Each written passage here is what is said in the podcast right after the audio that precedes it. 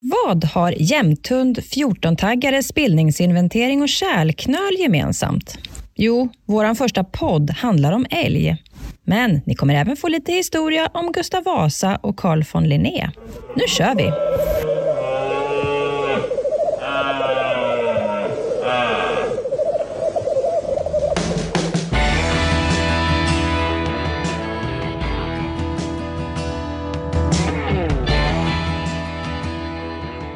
På jakt med Jägarförbundet, en podcast med fokus på inspiration och kunskap.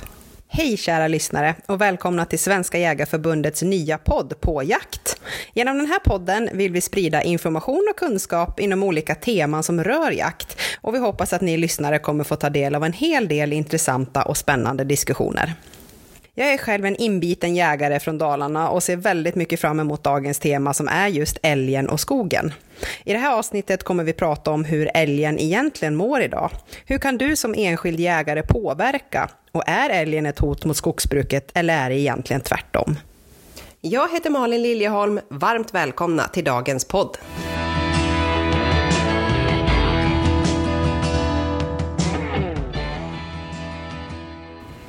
Då har jag två gäster som ska hjälpa mig att besvara de här frågorna. Och den första då är Fredrik Videmo som har skrivit en rapport om attityder till älgstammens storlek. Han är då också docent i zoekologi och universitetslektor inom området vilt och skog. Och sen har vi också vår egna riksjaktvårdskonsulent Daniel Ligné som är här idag, så det kommer säkerligen bli en intressant diskussion. Men vi börjar samtalet med att välkomna dig Daniel. Hur är läget idag? Tack så mycket. Jo, det är på topp. Ja, vad skönt. Har du hunnit jaga någon älg i höst? Ja, faktiskt med, med blandad framgång ska jag väl erkänna. Jaså? Det har inte varit gott om älgar, men någon har jag faktiskt lyckats skjuta. Ja, men vad roligt. Och vart har du varit och jagat någonstans? Jag jagar i Jämtland med min far och så jagar jag på min släktgård hemma i Hälsingland och så jagar jag nere i Östergötland. Ja men vad härligt, då har du nog hunnit fått några dagar i skogen ändå, låter ja, det som. mycket frisk luft eller? Ja men vad skönt, det är som det ska vara. Men du, vi ska ju prata älg idag som är dagens tema. Och vi tänkte försöka ge våra lyssnare lite bättre förståelse för just älgförvaltning.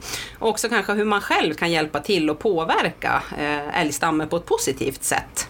Så, men kan vi börja lite grann med historiken och prata liksom älgens historia i Sverige? Var börjar det egentligen? Ja, det är jättespännande för, för redan i Sveriges första lag, Magnus Erikssons landslag från 1300-talet, eh, så, så, skriver man om högvilt och då är det älg man menar. Och att det högviltet, det fick inte pöbeln hålla på att ränna efter utan det skulle då kungen och adeln eh, vara förbehållet dem. Och så var det, och, och, den som faktiskt skrev fast det här definitivt i lagstiftningen, det var Gustav Vasa. Och han var ju ett PR-geni och en cool kille på många sätt. Han var ganska elak också på andra sätt, men han var, han var väldigt smart. Eh, så att han identifierade ganska tidigt älgen som ett väldigt, en viktig symbol. Så det han gjorde, det var att han for ner i Europa och så raggade han upp ett gäng konstnärer, målare helt enkelt. Så satte han dem i Stockholm eh, och så fick de måla bilder på, på stora slag där kavalleriet kommer och rider mot kavalleriet från motståndarna. Och längst fram i svenskarnas kavalleri springer det då älgtjurar med sänkta horn.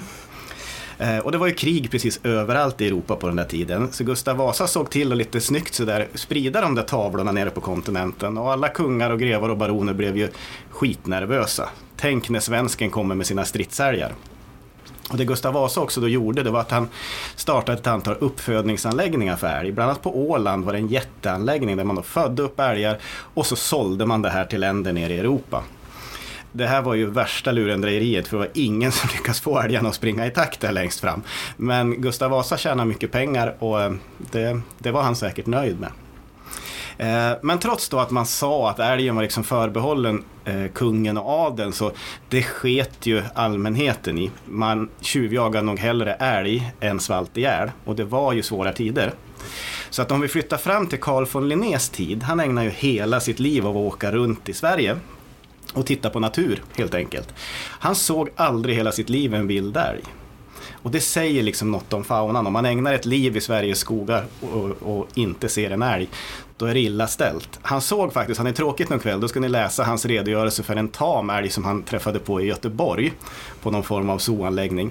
Det var det fulaste djur han hade sett. Eh, vi är många som är imponerade av älgarna och kallar dem skogens konung, men, men eh, Carl von Linné han tyckte inte det där var mycket att hänga i julgran. Eh, sen kom vi fram till 1789. Det var ju revolutionens år i Europa. Ni vet franska revolutionen och så vidare. Eh, och det, det höll på att bli en revolution i Sverige också. Det var Gustav III som var kung.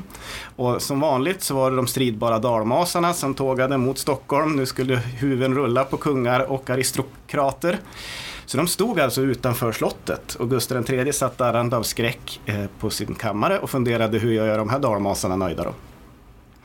Och det han gjorde då, det var att han införde det system som vi har idag. Då hette det att ofrälse man fick jakträtt på sin skattejord. Det vill säga att jakträtten är knuten till markägandet och det är det som gäller än idag. Eh, dalmasarna blev skitnöjda och åkte hem och jagade istället. Eh, Gustav III fick behålla sitt huvud. Eh, men man jagade då allt vad man orkade och lite till. Så kommer vi fram till 1830. Då var nästan våra skogar helt ödelagda, för man hade jagat så mycket. Eh, rådjur fanns bara som parkdjur nere i Skåne. Bävern var utrotad, vildsvinen var utrotade och älgen vet vi då fanns en liten, liten restpopulation i nordvästra Värmland. Och det är den lilla pluttefnutt populationen som är då förfäder till älgarna vi har i Sverige idag. Sen har det säkert fyllt på gener via, eh, från Finland och kanske även från Norge. Men i Sverige hade vi den där lilla, lilla restpopulationen. Så 1830 när våra skogar var tomma på vilt, då bildades Svenska Jägareförbundet. Eh, och det var en ren bevarandeorganisation då. Eh, inte särskilt populär hos jägarna för de hittade bara på jävelskap. De inskränkte jakttider, eh, man införde begränsningar hur man fick jaga med hund och så vidare. Allt för att bygga upp viltstammarna. Och det har vi lyckats ganska bra med. Så att jägarna har nog Svenska Jägareförbundet att tacka för ganska mycket. Sen var älgen ganska sällsynt länge. Eh, eh, även under de två världskrigen så var älgen en sällsynthet i våra skogar. Men kommer vi sen fram till 60-talet och början på 70-talet så började älgstammen öka ganska rejält. Det var nästan exponentiell tillväxt som biologer brukar säga, att det, det, det bara skenar. Eh, Många tror att det där berodde framförallt på trakthyggesbruket, att man började göra stora kalhyggen med mycket mat. Eh, det tror inte jag. Jag tror att det beror på att man man bytte helt avskjutningsstrategi där. Och det var också Svenska Jägarförbundets förtjänst. Fram till sent 60-tal, 70-tal så sköt man alltid kon ifrån kalven. Kalvarna var liksom sparkapitalet. Det vet vi ju idag att det var ingen jättelyckad strategi. Men där lyckades vi efter en massiv utbildningsinsats. Det var nog många jaktvårdskonsulenter som, som hotades med kära och fjäder i bygdegårdarna för, för den här reformen. Men den gav så snabbt effekt så att man, man lyckades ändå liksom vända på hela tänket när det gäller hur man jagar älg. Så vi då skjuter kalvarna istället för kon och inser att kon är liksom kapitalet vi har på banken och kalvarna som vi skördar det är liksom räntan kan man säga. Sen under 80-talet så varnade ju jägarna framförallt ganska mycket och länge för att det började bli väldigt, väldigt gott om älg i våra skogar. Men myndigheterna lyssnade inte riktigt. Eh, man var på efterkälken lite grann. Så att älgstammen ökade till, till väldigt höga nivåer innan man då på 80-talet egentligen lyckades vända trenden och sköt ner den. Eh, Sen, sen fluktuerade den en hel del, eh, men, men från millennieskiftet kan man nog se att i många län så, så minskar den stadigt. Men det nya älgförvaltningssystemet som vi ska prata mer om idag, det införde man 2012. Eh, och då fick markägarna framförallt ett ökat inflytande. Och det har nog gjort att sedan 2012 så har vi sett en stadig minskning över i stort sett hela landet. Det finns något län, Värmland är ett sånt län som sticker ut där man har en annan trend. Så man, man ska vara försiktig när det gäller älgar att måla med den breda penseln. Eh, men tittar man på nationell nivå så har vi haft en, en stadig minskning sedan 2012 åtminstone med det nya systemet. Ja men superspännande att höra. Roligt att höra att alla våra älgar är värmlänningar egentligen också. Det från början? Ja, från början. Inte längre kanske. Men du, du benämner ju eh, Svenska Jägarförbundet här och när det bildades och så vidare. Men jag tror det är några lyssnare som är lite mer nyfikna på vad gör en riksjaktvårdskonsulent? Kan inte du berätta lite mer om det? Oj, det är den svåraste frågan jag får. Eh, när jag är ute på skolor och träffar barn och så vidare, då brukar jag säga att jag är chef över de vilda djuren. Då fattar de direkt. Det är väl perfekt? ja, fast det är inte hela sanningen om jag ska vara ärlig. Nej, jag är då chef över den del av förbundet som hanterar jakt och viltförvaltning. Eh, sen har vi andra som hanterar kommunikation och utbildning och så vidare. Men när det handlar om jakt och viltförvaltning så hamnar det på, på min funktion som vi kallar det. Och vi har ju då också statens uppdrag att sköta jakten och viltvården i Sverige. Så att eh, jag försöker väl se till så att vi har koll på våra viltstammar framför allt. Och eh, bromsa när det behövs och gasa när det behövs. Så att du ska hålla dig väldigt uppdaterad när det gäller älgförvaltning kan man minst sagt säga. Ja, och det, det, är ju faktiskt ganska lätt i Sverige. Jag törs nog säga att det finns inget annat land i världen, möjligtvis då Norge och Finland, som har sån koll på en viltstam. Mm. Och då menar jag inte bara älgar utan viltstammar överhuvudtaget. Som vi har på den svenska älgstammen och vi har forskat massor på den. Sen ska man komma ihåg att vi är ett jäkligt avlångt land. Alltså en, en älg i Skåne är någonting annat än en älg i Norrbotten. Ja, precis. Och det gör det ju lite mer komplicerat såklart. Men jag tänker om vi håller oss till älgen just nu och eh, ska prata just om älgförvaltning. Och vem, vem är det egentligen som bestämmer vilka älgar som ska skjutas och varför? Hur fungerar det där? Ja, det som vi fick 2012 eh, som, som en ny vad ska vi säga, nivå i älgförvaltningen, det är det som kallas för älgförvaltningsgrupper som då ska leda ett älgförvaltningsområde. Det blir många termer här nu. Den där gruppen består av sex representanter. Det är tre jägarrepresentanter som ska representera våra medlemmar bland annat. Och så är det tre markägarrepresentanter. Och de har då också en utslagsröst. Så blir det 3-3, då är det markägarna som bestämmer. Då gör de en plan och den skickar man då in till Länsstyrelsen för godkännande. Eh, sen, jag känner inte till många fall då Länsstyrelsen på något sätt har pillat i en sån plan. Utan då, då, har man bara räknat någorlunda rätt så går den igenom. Det är mer en formsak. Men sen har vi då också den nivå som Jägarförbundet kanske vurmar mest för. Och det är älgskötselområdena. Eh, och de gör på samma sätt. De gör också då en älgskötselplan för tre år. Man kan revidera den när man ser att det här går åt pipan på ett eller annat sätt. Eh, men den skickar man då också in till Länsstyrelsen för att då få den godkänd. Ja, men vi har ju fått lite rapporter om att älg, eller våra jägare är oroliga. Att det är lite dåligt med älg lokalt runt om i Sverige. Stämmer det eller vad är din uppfattning? Det stämmer. Eh, jag har aldrig fått så mycket mejl, telefonsamtal, orolig allmänhet som haffar mig på ICA eller på, på fritids eller barnens skola. Alltså det, det, det, är liksom en allmän oro, ska jag säga, i hela landet för hur mår älgarna egentligen? Dels att de är få, man ser inga älgar längre, men också att de vi skjuter verkar vara ganska fattiga i många delar av landet. Eh, och vi ser också i, i, delar av landet i alla fall att älgkorna verkar inte få så mycket kalv längre. Eh, om det beror på att kalvarna inte föds, eller att de föds och dör, eller att de blir tagna av stora rovdjur, det är säkert en kombination av alla tre. Men vi har ju den lägsta älgstammen på, på 40 år. Liksom. Vad, vad beror det på? Är det medvetet beslut vi har gjort? Det beror nog på flera olika faktorer tror jag. Eh, dels ett väldigt, väldigt hårt tryck från markägarna på att skjuta ner älgstammen. Eh, som, som nog jägarna kanske inte gillar men ändå har fogat sig i på något sätt. Man har tagit sitt ansvar och skjutit några älgar extra. Eh, sen ser vi i södra Sverige har vi säkert klimatet som påverkar. Älgar vill ju inte ha soliga fina somrar och, och, och det som människor normalt gillar. En bra, ett bra människoår är ett dåligt älgår kan man säga, rent klimatmässigt. Sen har vi också ökande konkurrens från dov och kronhjort. Eh, rådjuren ökar i vissa områden. Sen har vi en väldigt viktig faktor i Mellansverige, det är ju de stora rovdjuren som har ökat rejält eh, de senaste, de senaste decennierna kan man säga. Och då tänker jag på varg och björn. Mm. Men vet vi hur många älgar det finns i Sverige idag? Vi kan killgissa i alla fall. Försök! och det, det, det, tror jag vi kan göra ganska eh, precis. Eh, för vi har räknat på älgar i, i många decennier, så vi har en ganska stor erfarenhet. Men jag skulle tippa att vi nu i vinter, efter jakten, har sådär en 220-225 000 älgar i landet. Och det innebär att när vi ska till att jaga, eh, i norr börjar vi i september nästa år, då har vi någonstans runt 300 000. Ungefär. Att kalvarna har kommit då? Då har kalvarna kommit. Men vad använder vi för inventeringar för att ta reda på det här? Det finns en hel, en hel palett av inventeringar för älg. Eh, man kan räkna älgbajs, alltså spillningsinventering. Eh, då, då, går man i ett rutnät helt enkelt och räknar om man hittar några älgbajsar och så vet vi ungefär hur många gånger en älg bajsar per dygn och då kan man liksom baklänges räkna ut, ja men vad har vi för täthet här då? Man kan flyginventera älg. Eh, det var vanligare förr. Eh, men görs i viss utsträckning fortfarande. Det gör man på vårvintern när det är mycket snö. för det krävs snö för att det ska vara möjligt att liksom se älgarna. Och då flyger man också i ett rutnät och så räknar man älgar helt enkelt.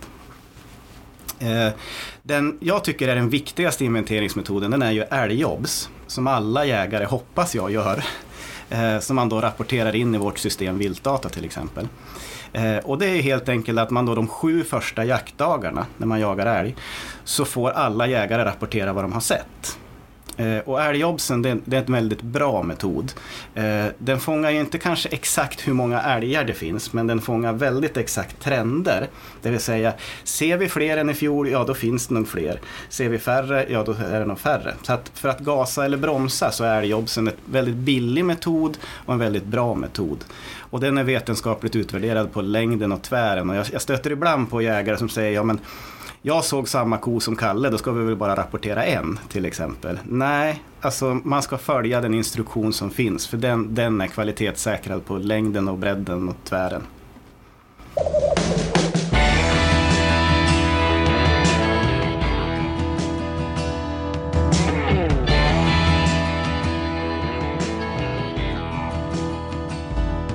Tack Daniel, då har vi fått lite koll på um, hur många älgar det kanske finns i Sverige och lite historik. Men nu ska vi gå in på lite mer forskning och presentera då nästa gäst eh, som är Fredrik Videmo, docent i zoekologi och universitetslektor inom området vilt och skog. Fick jag det rätt Fredrik?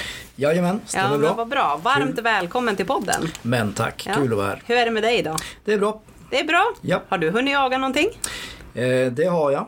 Eh, inte med alltid framgång, men eh, jag har varit ute mycket. Jag har sett älgar, oftast sådana man inte fick skjuta. Det är så det brukar vara, eller Det är hur? lite så det brukar vara. Eller hur? Så kan det vara. Men vad härligt. Du, du har skrivit en rapport som heter Attityder till älgstammens storlek. Kan du berätta lite grann hur den här kom till och varför? Ja, vi har gjort en serie sådana här undersökningar kan man säga från eh, SLU, Sveriges lantbruksuniversitet. Egentligen den första är faktiskt ända tillbaka 85-86. Eh, jag har jobbat med materialet från 2005 och framåt och jag har hållit i sådana här undersökningar själv från 2009 och framåt. Så att vi har upprepade gånger ställt frågor till jägare vad de tycker om eh, olika viltstammar hur man bedriver jakt. Vi har också gjort motsvarande undersökningar till eh, lantbrukare och skogsägare vid några tillfällen. Och nu i somras så gjorde jag då om eh, alla de här undersökningarna så att det var tre parallella undersökningar. Så vi då kan säga vad de här intressentgrupperna som vi kallar det då eh, tycker om skador på skog, eh, viltstammarnas storlek och så. Mm, Okej. Okay. Men vad är det egentligen då, om vi ska börja med en fråga, vad är det som styr vad det blir för skador på skogen egentligen? Ja, eh, nu pratar vi framförallt om, eh, om kanske älg och skador av älg idag. Då. Det är det man har fokuserat helt på kan man säga. I, eh, det är ju framförallt så att svensk skogsbruk är ju inriktat på barrträd. Det är tall och gran och eh, gran tycker de flesta eh, viltarter inte är gott. Utan det är tall som det blir fokus på och det är nästan bara älg som betar på tallen. Eh, Så att det har varit ett totalt fokus forskningsmässigt kan man säga på hur mycket älgen betar på tall och varför den gör det. Och det har man också undersökt i ett antal år i ett antal olika undersökningar. Och det är ganska samstämmigt faktiskt resultaten från det här. Det viktigaste är hur mycket tall som finns. Det är inte så att det inte spelar någon roll hur mycket älgar som finns men det finns en större eh, effekt av mängden tallfoder, hur mycket tall som finns helt enkelt. Men det finns andra faktorer som också spelar roll. I delar av landet så spelar hur mycket älg som finns roll.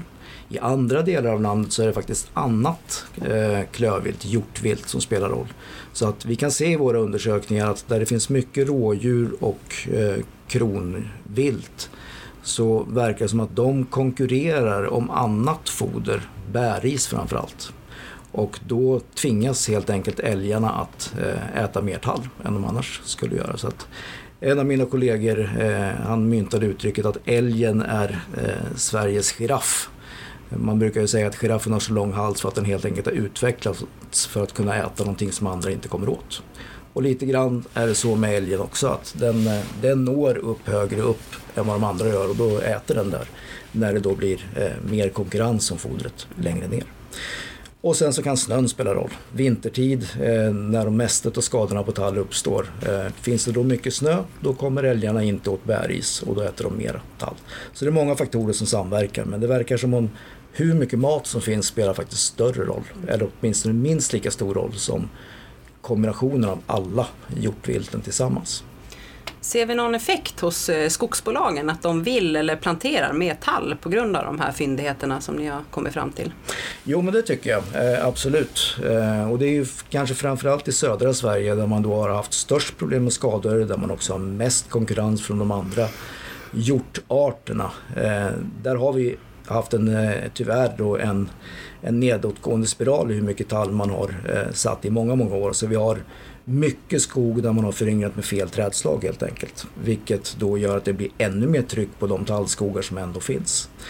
Eh, samtidigt har vi ju då fått problem med granbarkborre, torka och så vidare. Så det finns många skäl till varför man då borde sätta tall på mark som är lämplig för tall.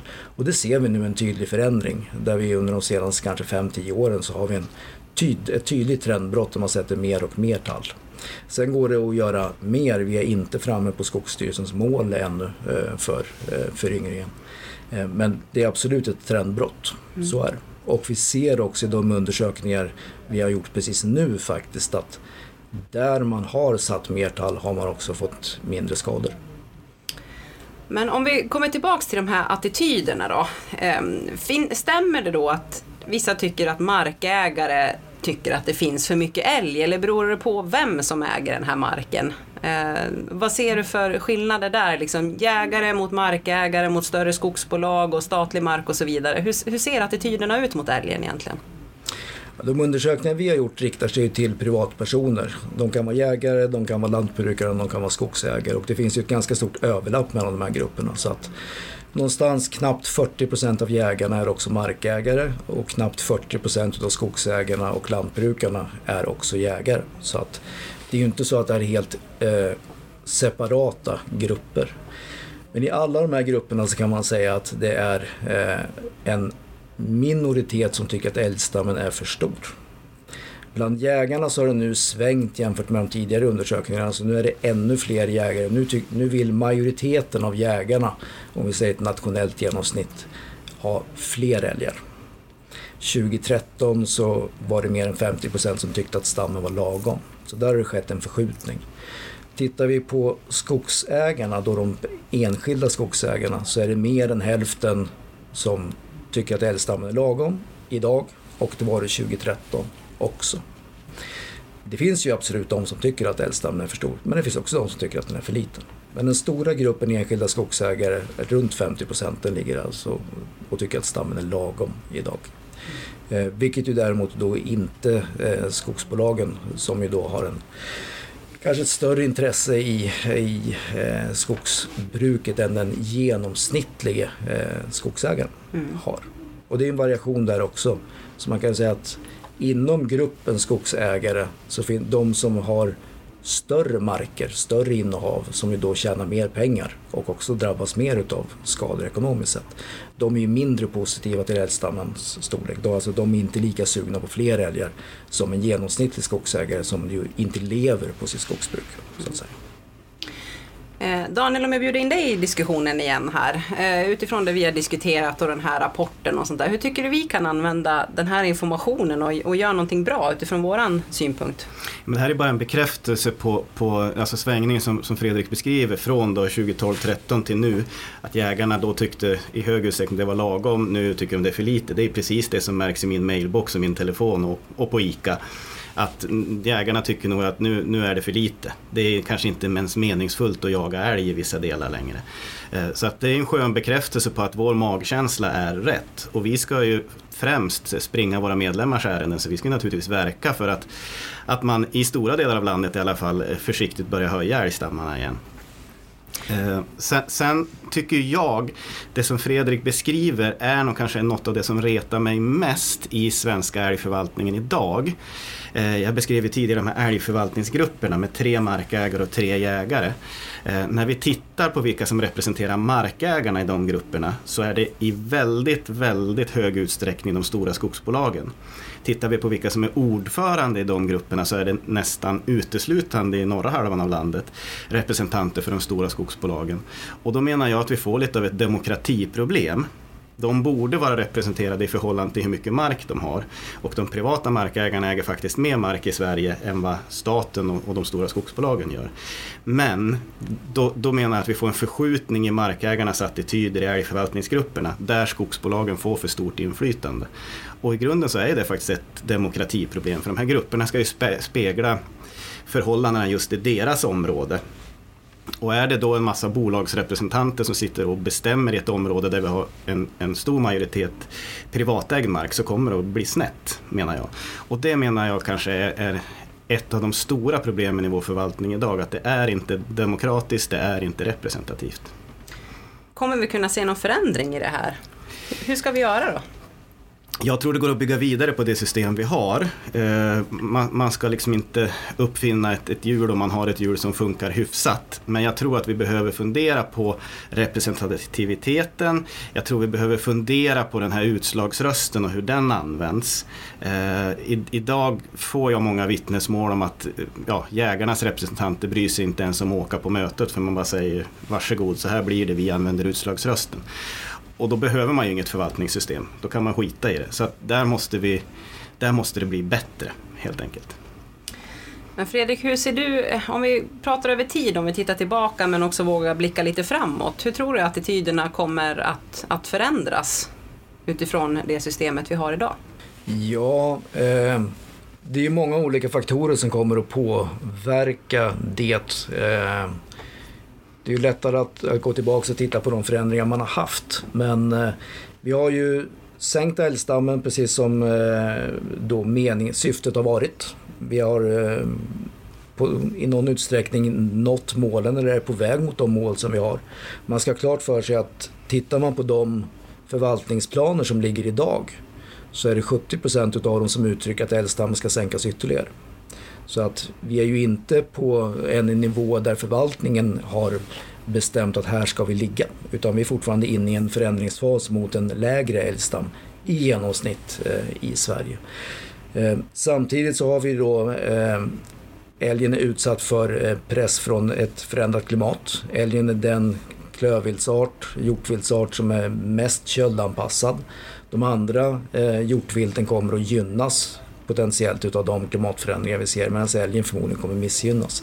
Vi ser redan eh, i våra undersökningar att i en del län i södra Sverige så är inte längre älgen det viktigaste viltet för jägarkåren vilket den har varit tidigare utan det är vildsvin och kanske rådjur som är de viktigaste eh, arterna. Eh, så att älgen har inte riktigt samma ohotade betydelse och vikt för jägarkåren men det verkar fortfarande vara så att det är en viktig eh, symbol. Det är ingen, fråga, eh, ingen tvekan om. Sen tror jag väldigt mycket kommer bero på hur man hanterar det här.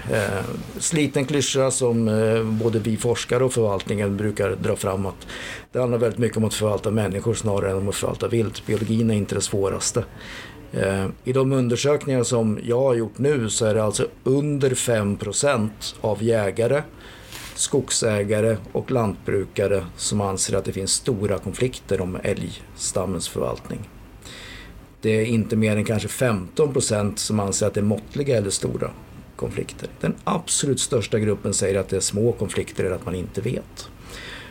Och det här är ju då vad de eh, jägarna, lantbrukarna, skogsägarna eh, som personer tycker. Däremot så tror jag, som Daniel var inne på här, att eh, de som jobbar med förvaltningen eh, de upplever ju en annan sak. Tittar man på vad medierna rapporterar, tittar man på sociala medier så är det ju inte så att man får intrycket att 4% tycker att konflikter är stora eller att 15 tycker att de är, är okay, någorlunda måttligt stora i alla fall.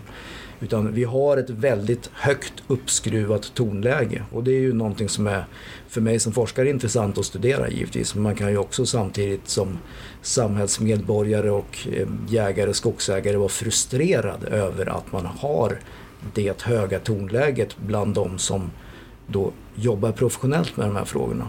När då de som ändå sitter i botten på det hela, jägarna, skogsägarna, inte verkar tycka att det finns stora konflikter och dessutom faktiskt i de undersökningar jag gör är ganska överens om hur det ser ut och borde se ut. Det känns ju ändå väldigt positivt. Absolut. Eh, men eh, den här rapporten då, när kommer den bli klar och var kommer man kunna hitta den om man vill läsa lite mer?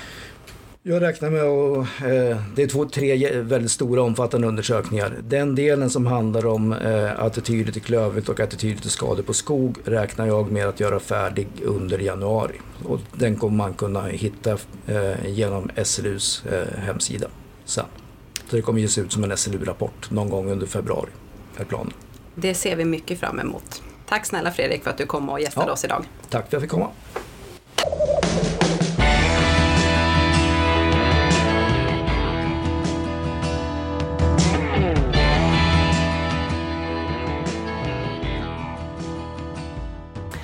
Ja men okej Daniel, om vi ska komma tillbaks till den enskilda jägaren och vad man kan göra för någonting. Vi har våra älgskötselområden och så vidare, men spelar det verkligen någon roll vilken älg jag skjuter där när jag sitter på pass? Eller hur, hur bestäms det egentligen? Absolut, det spelar jätte, jättestor roll.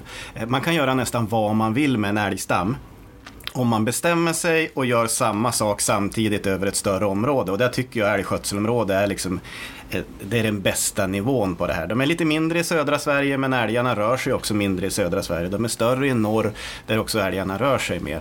Men, men den skötselplan man gör på, i sitt älgskötselområde den, den, den kan man göra underverk med. Eh, bara man räknar rätt och bestämmer sig för vad vill vi. Och, och en bra älgstam det kan ju vara lite olika saker. Alltså många vill ha bara många älgar. Många vill ha så mycket kött som möjligt i boxen. Många vill se mycket älg. Alltså det vet vi från diverse studier att, att, att skjuta är inte det viktigaste för alla. Eh, andra vill ha stora horn eh, och sätta på väggen. Eh, många vill ha bara så många jakttillfällen, särskilt hundförare till exempel. De vill släppa sin hund många dagar under hösten. Så, så vad man vill, det kan vara väldigt olika. Och kombinerar man alla de där viljorna och varje mm, jägare och jaktlag skjuter enligt sitt mål, då kommer det bli pannkaka av alltihop. För man kan inte få allt, tyvärr. Det går liksom inte. Eh, man kan göra väldigt mycket med en älgstam på ganska kort tid faktiskt, om man bara bestämmer sig. Men en fråga då, nu i många jaktlag så diskuteras som att man gärna vill spara kalv för att man ser så lite älg. Är det verkligen en bra idé? Nej, absolut inte. Berätta varför. Alltså kalvarna är ju det, alltså det är den minst känsliga delen av älgstammen. Eh, utan liksom motorn i hela älgstammen det är korna, de produktiva korna. Det är de som gör nya älgar.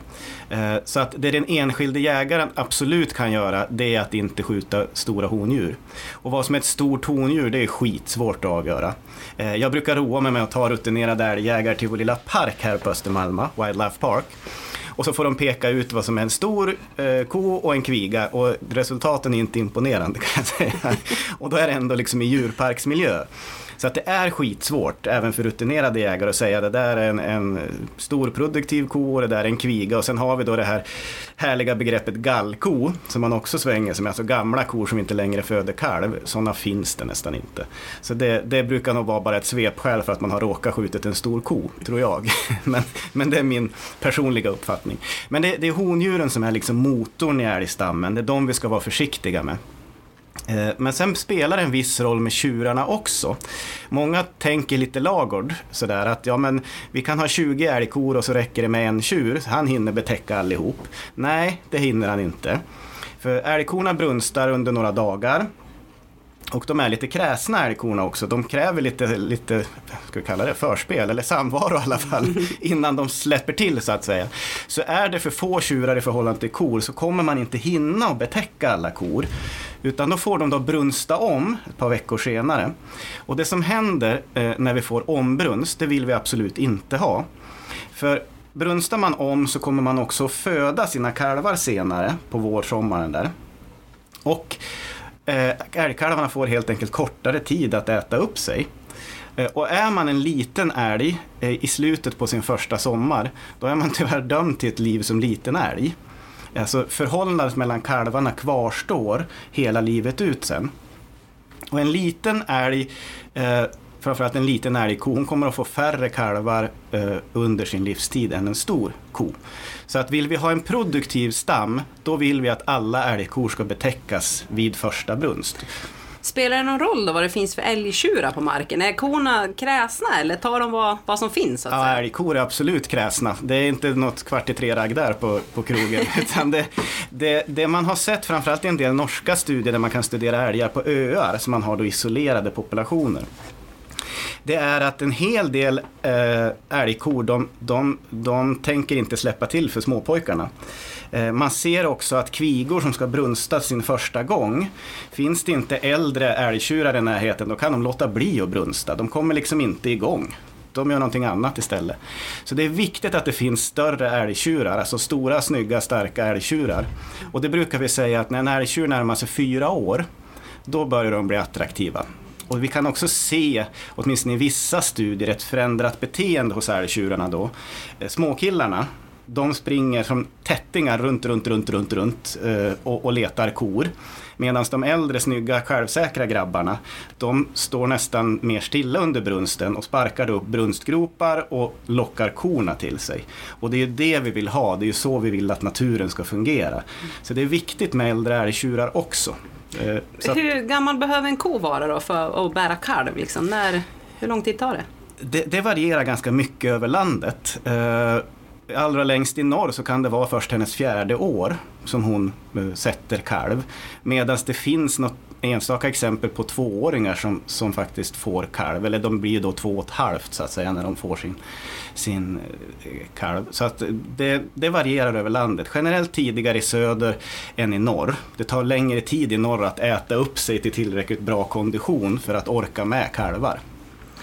Men jag tänker om, om du är ett jaktlag och vill liksom, du har hyfsad koll på vad du har för älgar. Oftast har man ju det. Man är ute, man tittar, man tycker att man har hyfsad koll. Finns det något verktyg som kan hjälpa mig att göra en bedömning? Om jag skjuter så här över en tid så blir det på det här sättet. Ja, nu är ju jag älgstörd och nörd. Eh, Men bland det roligaste man kan göra här i livet det är att leka med vårt system Älgfrode. Eh, Det hittar man då på nätet, man bara söker på Älgfrode. Då hamnar man hos en hemsida som heter Svensk Naturförvaltning. Där kan man ladda ner det här systemet. Det är ett ganska enkelt system baserat på Excel. Så där fyller man då i vad man tror att man har. Eh, sen kan man fylla i hur många som har blivit trafikdödade. Hur många man tror de stora rovdjuren tar. Hur många som dör av annan orsak, drunkning eller vad det nu kan vara. Eh, och sen fyller man då i vad har jag tänkt skjuta på mitt område de kommande tre åren. Och så får man då ett facit i slutändan.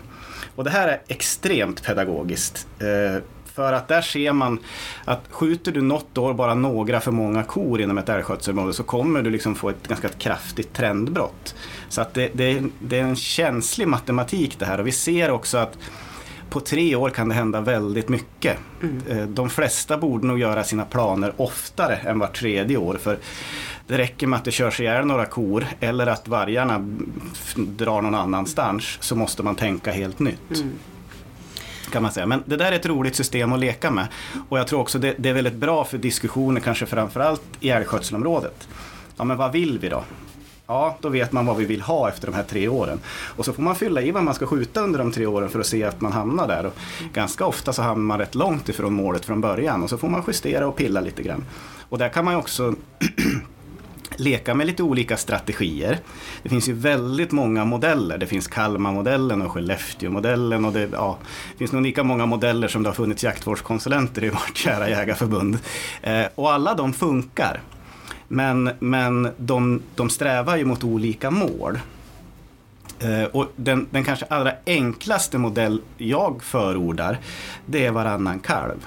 den funkar i alla lägen. Kanske särskilt i rovdjursområdet. Eh, för det vi ser i rovdjursområdet det är ju att eh, man har väldigt svårt att parera för framförallt vargarnas etablering. För vi ska ju jaga i oktober, då har vi ingen spårsnö. Jag, har ingen, jag kan ha en aning om att det eventuellt finns vargar på trakten. Mm. Men exakt hur stort deras revir är, hur många de är och vilka jaktlag som påverkas, det vet inte vi. Så då får vi jaga under väldigt osäkra förhållanden. Mm. Men har vi haft vargar på skogen över sommaren, då har de ätit väldigt mycket älgkalv. Och är det då ont om kalv, ja då ska vi nog inte skjuta så många vuxna heller. För då kommer vi att tulla på kapitalet vi har på banken om man säger så. Så därför den här lite försiktighetsprincipen att, att finns det inte kalvar på skogen så skjut inte vuxna djur för att fylla frysboxen. Då kommer ni att få tråkigt i flera år framöver. Mm. Det, det, går fort att skjuta sönder en älgstam. Särskilt när man då kompenserar för brist på kalvar med att skjuta vuxna djur, vilket, vilket är lätt hänt. Mm. Ja, men du kom in lite grann på min nästa fråga här, lite grann hur vargen och rovdjuren påverkar älgförvaltningen. Det rapporteras om att det finns ganska mycket björn och vi har varg eh, som, som breder ut sig. Och så här, hur, hur ska man förhålla sig till det här? För i vissa områden säger de att det är nästan snälla vargar som inte angriper hundar och där kan man jaga ändå och ha bra med älg och vissa där de etablerar sig blir det dåligt initialt. Alltså hur, hur kan man hantera det här? Och det ska man ha klart för sig, det är skillnad på vargar och vargar. Precis som det är skillnad på älgar och älgar. Vi vill ju gärna generalisera, så funkar ju människan. Man vill ha liksom en stöpt tennsoldat i samma form så, men så är det inte. Det är ganska stor skillnad mellan varje revir vad de äter. Eh, vissa äter väldigt mycket dovhjort i södra Sverige. Vi har haft revir, eh, Riala-reviret var ett sånt revir där man käkar nästan bara rådjur. Eh, och, och, vi ser även mellan revir längre norrut i Dalarna och Gävleborg att vissa käkar rätt mycket annat, alltså bäver och grävling och sådana djur, medan andra är helt inkörda på, på älgar. Eh, det vanligaste är att de är, är ganska fokuserade på kalvar, det var därför jag föreslog den här enkla principen varannan kalv då, då självreglerar man. Men vi har också revir där vi ser att de är ganska duktiga på att ta vuxna älgar och där ger de ju ännu mycket större effekt. Sen det som är svårast att hantera med varg egentligen, det är ju revirstorleken. Vi vet att ett vargpar eller en vargflock, de tar faktiskt ungefär lika mycket varg, eller älg, oavsett om de har ungar och valpar eller inte. Man kan ju tro att de måste slå många fler om de har fler munnar att mätta, men, mm. men så verkar det inte vara. Men de tar någonstans 100 till 140 älgar per år. Och det ger ju ganska stor effekt om det är ett litet revir. Särskilt om du har de, framförallt de, de nyetablerade reviren här i, i södra och mellersta Sverige. De blir ju väldigt små. Och på det området, om de då tar 100 till 140 älgar, då kanske det inte ens finns utrymme för älgjakt längre de tar liksom hela räntan mm. och kanske tullar på kapitalet också. Medan om vi kommer längre norrut så kan vi ha väldigt, väldigt stora revir och då, då spelar predationen mindre roll. Och det där vet vi ju inte när vi börjar jaga för det, det är också en vanlig missuppfattning att ja, men, varje revir de är identiska år från år. Det är de inte alls. De hattifnattar runt och byter partners och, och, byter områden väldigt ofta. Mm. Så att den här kartan vi får på vårvintern varje år över vinterns vargrevir, den kan se helt annorlunda ut när vi ska jaga på hösten. Hur ser vi liksom samspelet i områden där det också då finns björn till exempel, mm. varg och älg? Hur, hur påverkar de här varandra?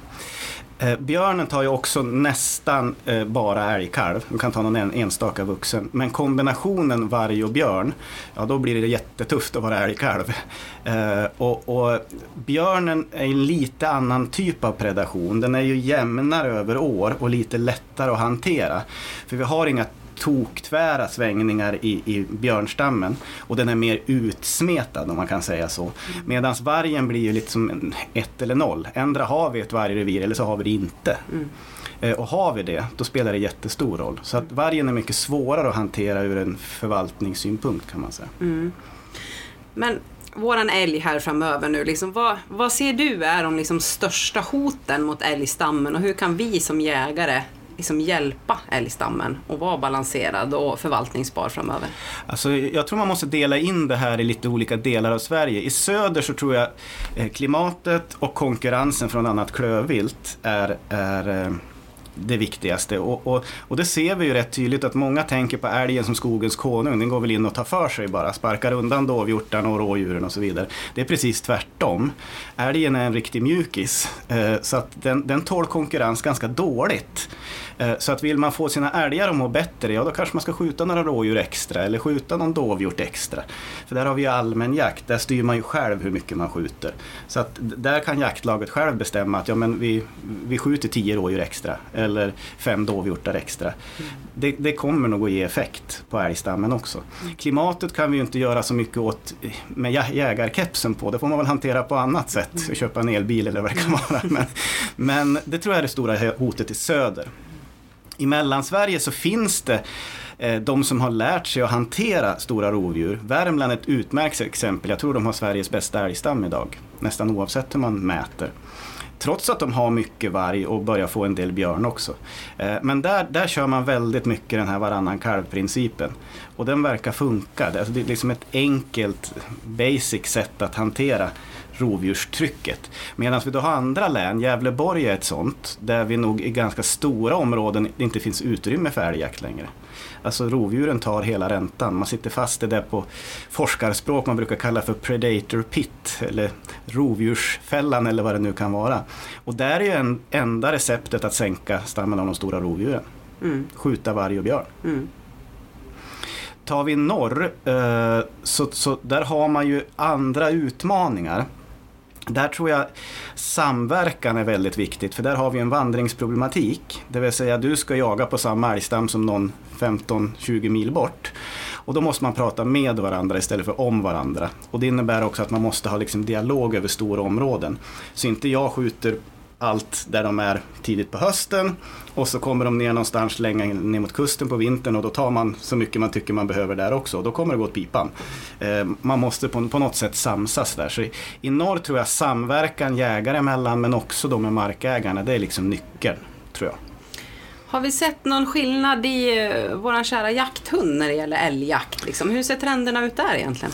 Ja, alltså, jag är så gammal nu så jag var ju med när man, när man hade ett telefonnummer i ett litet resårsnöre på hunden. Och så var man glad om man släppte den på måndagen om den var tillbaka på torsdagen. eh, då ringde det någon från grannbyn och den hade dykt upp där på farstutrappen. Eh, inte särskilt effektiv jakt, inte särskilt bra hundar på 80-talet. Vi hade så mycket älg så det räckte om man sprang och gläfste lite här och lite där så alltid sprang det fram någon älg till en passkytt. Eh, så är det ju inte idag. Vi har haft en teknisk utveckling, en enorm teknisk utveckling där vi med pejlar kan följa hunden i realtid. Vi kan kommunicera med varandra på ett annat sätt. Jag är så gammal så jag kommer ihåg när vi, när vi försökte prata och det var bara italienare på jaktradion. Det var helt omöjligt att kommunicera så vi fick skjuta signalskott. Det var i och för sig stämningsfullt och det blev dyra ammunitionskostnader. Men, men idag har vi radiosar, vi har appar, vi alla kan liksom följa hundarna och hundarnas rörelser. Eh, jag tror i och för sig någon älg räddas nog varje höst också av att folk sitter och glor i sin telefon istället för att hålla koll i skjutgatan. Men jag tror effektiviteten har blivit mycket större. Och som sagt, tittar vi på både antalet älghundar, alltså spetshundsraserna, och hur bra de är på att jaga så har vi haft en våldsam utveckling. Där måste man ge en stor eh, klapp på axeln till, till Svenska Älghundsklubben. Alltså de har gjort ett jättebra avelsarbete. Vi har kanonbra älghundar idag. Så vi blir mycket effektivare helt enkelt. Mm. Så att, eh, och det gör ju också att man, man jag, jag, har ju älghund själv och jag vet ju att skäller hunden ståndskall då vill man ju gärna skjuta. Så är det. Man vill belöna sin hund och det är en jäkligt häftig upplevelse. Mm. Och då kanske man skjuter den där sista älgen som man kanske borde ha låtit bli. Finns det någon kombination där nu också när vildsvinet breder ut sig? Att man hittar den här hunden som man kan kombinera på älg och vildsvin? Eller ser du någon trend i det? Ja, det ser vi ju faktiskt. Det här är ju naturligtvis kontroversiellt att säga, men vi har ju, vi har ju testat hundar i hägn. Eh, på, på eh, vildsvin. Ganska stora tester tillsammans med Kennelklubben och där ser vi att, att de hundar vi redan hade hemma i soffan eller i hundgården, eh, det vill säga de traditionella svenska, eller vad ska vi säga, eh, taiga spetsraserna, det är de som är säkrast på att skälla vildsvin också. Sen finns det jättebra vildsvinshundar i andra raser också, men i, i de här testerna vi har gjort så, så är spetsraserna eh, faktiskt de bästa. Så att eh, återigen, vi behövde liksom inte åka ner på kontinenten och hämta en massa hundar, de fanns hemma i hundgården. Mm, du ser. Men du, om jag som eh, gemene jägare vill bli lite bättre på älgförvaltning, jag vill fördjupa min, eh, min kunskap, då har ju Svenska Jägareförbundet en hel del utbildningar, eller hur? Precis, och, och vi har ägnat pandemin åt att fräscha upp alla våra utbildningar, när vi ändå bara fått sitta hemma vid köksbordet och inte vara ute i bygdegården och prata med jägarna. Så de är väldigt bra uppdaterade, jag tycker de är jättebra och de finns för alla nivåer. De finns för den enskilde jägaren eh, och, och det tror jag är kanske den viktigaste utbildningen utbildningen. För vi har pratat mycket om makten i systemet och, och, och vem bestämmer och kan jag göra något? Ja, den som ultimat makten ligger ju i avtryckarfingret. Mm. Jag kan ju faktiskt låta bli att skjuta en älgko. Mm. Jag tror många tänker att ja, men vad jag gör spelar väl ingen roll. Men tänker alla så, då går det åt pipan. Mm. Och jag tror det är lite det som har hänt nu också. Att man ser inte sin egen roll i systemet. Så vi har faktiskt en utbildning för en, den helt vanliga älgjägaren som kanske jagar älg en vecka per år. Mm. Eh, och det är den enklaste utbildningen. Sen har vi då också utbildningar för jaktlaget om man vill sätta sig ner i jaktlaget tillsammans och, och lära sig mer om, om hur älgen fungerar, hur älgförvaltningssystemet fungerar. Vad kan jag göra eh, om, om jag tycker att det är för lite älg? Ska jag sitta och vara sur på älgpasset eller ska jag faktiskt ringa min representant i älgskötselområdet eller älgförvaltningsgruppen? Men då måste man förstå hur systemet fungerar och också vem man ska ringa i sådana fall. Mm. Så för jaktlaget finns också ett, ett utbildningspaket. Sen finns det då också för älgskötselområdet. Där sitter det ofta då en styrgrupp eller en styrelse Eh, och de, de har ju en väldigt stor makt i älgförvaltningen för de gör ju sin plan för sitt område. Så det är viktigt att de vet vad de gör. Och det är också viktigt, återigen, jag tror att de använder älgfrode. Mm. Så att man, man vet vad som händer om vi skjuter tre extra kor. Når vi målet då eller går det åt pipan? Mm. Vad händer om vi nu får en vargetablering? Ja, då är det full backemaskin och så vidare. Så det är en väldigt viktig utbildning. Jag tror vi har till och med två olika utbildningar. En lite mer praktisk älgförvaltning och en lite mer administrativ. Vad ska jag fylla i för papper nu då? Mm. Och skicka till Länsstyrelsen. Eh, sen har vi också utbildningar varje år för våra eh, älgförvaltningsgrupper. Och det, det, handlar väldigt mycket om att föra ut Fredriks resultat, färsk forskning. Vi forskar ju mycket på klövvilt och älg och samspelet med skog och så vidare. Så det kommer varje år nya rön som ju de här måste få sig till livs. Och sen finns det också utbildningar för viltförvaltningsdelegationer. Det är då Länsstyrelsens lilla grupp eh, som, som tycker till om viltförvaltning i stort. Så det finns utbildningsmaterial för alla nivåer. Sen har vi också en älgpolicy Eh, och det säger väl något om hur viktig älgen är för förbundet. Togs här om året av vår, vår årsstämma. Så det är liksom en policy för hur tänker Svenska Jägareförbundet om älgar och älgförvaltning och, och hur vill vi att systemet ska fungera? Lite grann som en önskelista sådär kan man säga. Sen har vi då också det som heter handlingsplan älg som är liksom en konkretisering av älgpolicyn. Älgpolicyn kan nog uppfattas som ganska fluffig och lite så här eh, högtravande. Men handlingsplanen är en mycket mer konkret. Eh, så, här, så här tycker vi att man ska förvalta älg. Till den finns det också, och det tycker jag kanske är nästan den allra viktigaste delen av alla de här kadern av utbildningsmaterial. Det som vi kallar för verktygslådan. Eh, och där blir det väldigt praktiskt. Vill du det här så gör så här. Håller det här på att hända så gör det där. Eh, alltså, ja, en verktygslåda helt enkelt med både hammare, skruvmejsel och såg och tumstock och allt vad det nu kan vara. Så just den kanske kan vara något att skriva ut för, för jaktlagen och ta med sig på nästa möte och diskutera runt omkring? Absolut. Mm. Och den, den tror och hoppas jag är ganska enkel att förstå också. Mm. Bra. Mm. Du, älgen i övrigt är ju lite av en nationalsymbol för Sverige kan man tycka. Finns det några fler värden i att vi ja, bevarar älgen? Om jag ska skicka en liten passning till Fredrik, så, så det som jag saknar lite grann i diskussionen, det är ju värdet av älgen för samhället Sverige och för allmänheten. Vi, vi har varit väldigt noga att undersöka attityder hos jägare, lantbrukare och skogsägare och det är ju de som sitter i förvaltningen. Så det är väl helt naturligt att det, det är viktigt att ta reda på vad de tycker. Men vi vet, vi vet nog inte fullt lika mycket om, om vad, vad tycker Karlsson och Persson om älg. Jag tror att de tycker väldigt mycket om älg. Det räcker tycker jag med att gå i en affär eller åka till Gamla stan i Stockholm och titta i souvenirbutikerna där. Det är liksom älgen som är nationalsymbolen Sverige. Visit Sweden gjorde för några år sedan en undersökning där man tittade på de turister från utlandet som kommer till Sverige. Vad är de ute efter? Ja, jag tror det var, det var liksom kungafamiljen och älgen i topp. Alltså, det är, älg är en väldigt viktig symbol för Sverige. Mm. Omsätter vi det där i kronor och ören så tror jag älgen har ett enormt värde. Jag tror vi pratar många, många miljarder. Gå i en matvarubutik, jag hittar både ostar, öl, eh, klädesplagg, allt möjligt med just älgen som symbol. Så att, jag tror den är jätteviktig. Och, och, det skulle nog, tror jag, kanske hyfsa debatten lite. Om vi visste hur viktig älgen är för samhället Sverige också. Mm. Tror jag. Ja, det finns många anledningar att ta vara på vår kära älg här i Sverige. Eh, Daniel, ska du jaga någonting mer här? Är du klar för säsongen? Nej, lördag är det dags. Är det dags igen? Nej, vart, vart bär du av då? Då bär det åt till Östergötland. Ja, men vad mm. härligt. Daniel, tusen tack för att du var med oss här idag. Det kommer finnas eh, all anledning att du ska få komma tillbaka för vi kommer ha fler spännande poddavsnitt med, med bra eh, innehåll som du kommer kunna berika. Så tusen tack! Nu vill vi veta vad ni lyssnare vill höra om i nästa podd. Om ni följer Jägarförbundet på Instagram och så kommenterar ni på inlägget som handlar om våran podd. Men vi kommer även köra en tävling så håll utkik efter den och så hörs vi snart igen.